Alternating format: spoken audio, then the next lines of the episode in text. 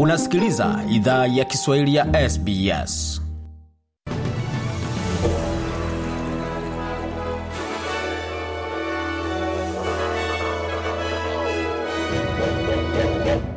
Jambo pote lipo na karibu katika makala idhaa ya Kiswahili ya SBS. Huu hapa ni muktasari wa habari.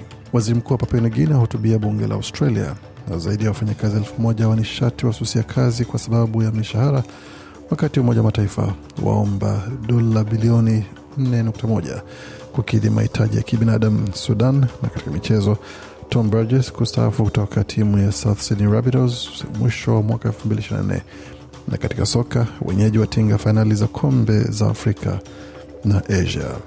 Waziri mkuu wa Papua New Guinea James Marape amehutubia bunge la Australia. Katika hotuba ya kwanza bungeni kutoka kwa kiongozi wa mataifa ya visiwa vya Pasifiki, Bwana Marape alitambua historia inayochangiwa na mataifa hayo mawili wakati akitazamia ushirikiano wa siku za usoni.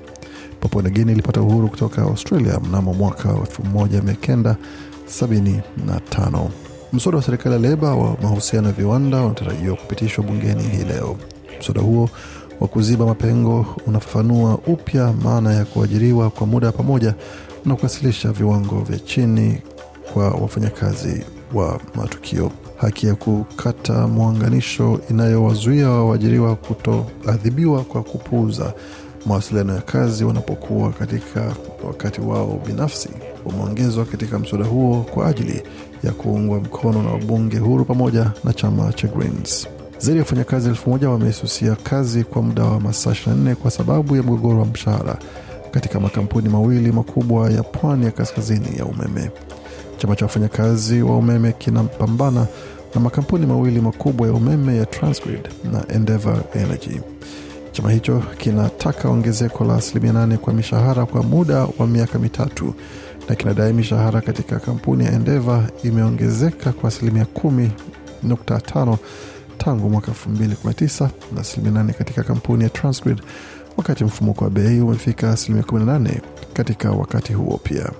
Kimataifa, Umoja wa Mataifa siku ya Jumatano umezitaka nchi kutowasahau raia waliojikuta katikati ya vita nchini Sudan, ikiomba dola bilioni 4.1 kukidhi mahitaji yao ya kibinadamu na kuwasaidia wale waliokimbilia nchi jirani. Miezi kumi ya vita huko Sudan kati ya vikosi vya jeshi na vya wanamgambo wa msaada wa dharura vimeharibu miundombinu ya nchi hiyo na kusababisha maonyo ya njaa na ukosefu wa, wa makazi kwa mamilioni ya watu ndani na nje ya nchi. Nusu ya idadi ya watu wa Sudan, takriban watu milioni 25 wanahitaji misaada ya kibinadamu na ulinzi, wakati zaidi ya watu milioni 1.5 wamekimbilia Jamhuri ya Afrika ya Kati, Chad, Misri, Ethiopia na Sudan Kusini. Hiyo ni kulingana na Umoja wa Mataifa.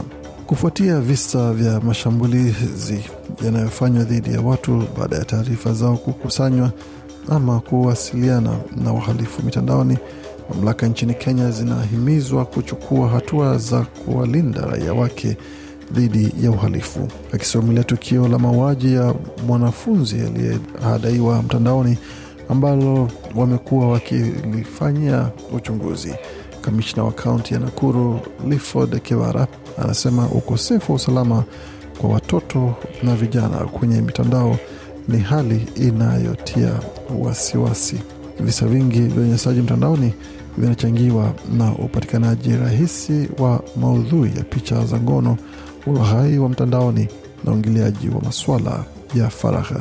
Tukielekea katika maswala ya michezo, mchezaji wa timu ya raga ya Sydney Rabbitohs Tom Burgess anakaribia kustaafu baada ya kutangaza kuwa msimu wa mwaka 2024 utakuwa msimu wake wa mwisho katika NRL na atahamia katika ligi ya Uingereza ya Super League. Mchezaji huyo mwenye miaka 31 atajiunga na timu ya Huddersfield kutoka South Sydney Rabbitohs ambako ametia saini mkataba wa miaka mitatu. Hatua hiyo itahitimisha miaka 15 ya familia yake katika timu ya Rabbitohs.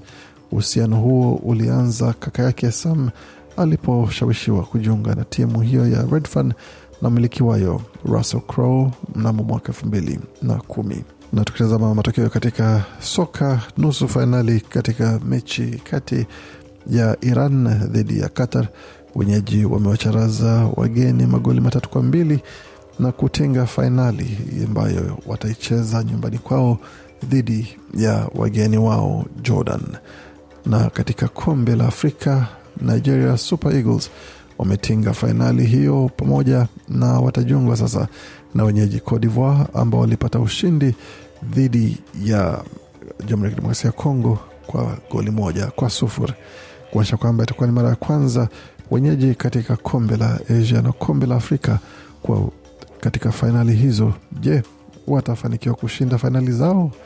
Yote hayo tutawajuza katika taarifa za habari zitakazokuwa za wiki ijayo, lakini kwa sasa moja kwa moja katika taarifa za hali ya hewa, tukianzia katika mji wa Adelaide ambapo pale nyuzi joto ni thelathini, tukielekea Brisbane nyuzi joto ni thelathini na moja wakati Canberra ni ishirini na tatu Darwin zikiwa ni thelathini na moja. Tukielekea moja kwa moja sasa hadi Hobart ambako nyuzi joto pale ishirini na tano Melbourne zikiwa ni ishirini na tano vilevile Perth thelathini na tisa na mjini Sydney kwa sasa ni joto ni 25. Kufikia punde mwisho wa taarifa habari ambayo tumeandalia.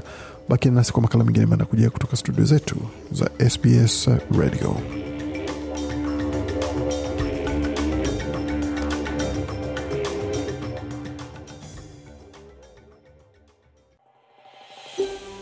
Je, unataka kusikiliza taarifa zingine kama hizi?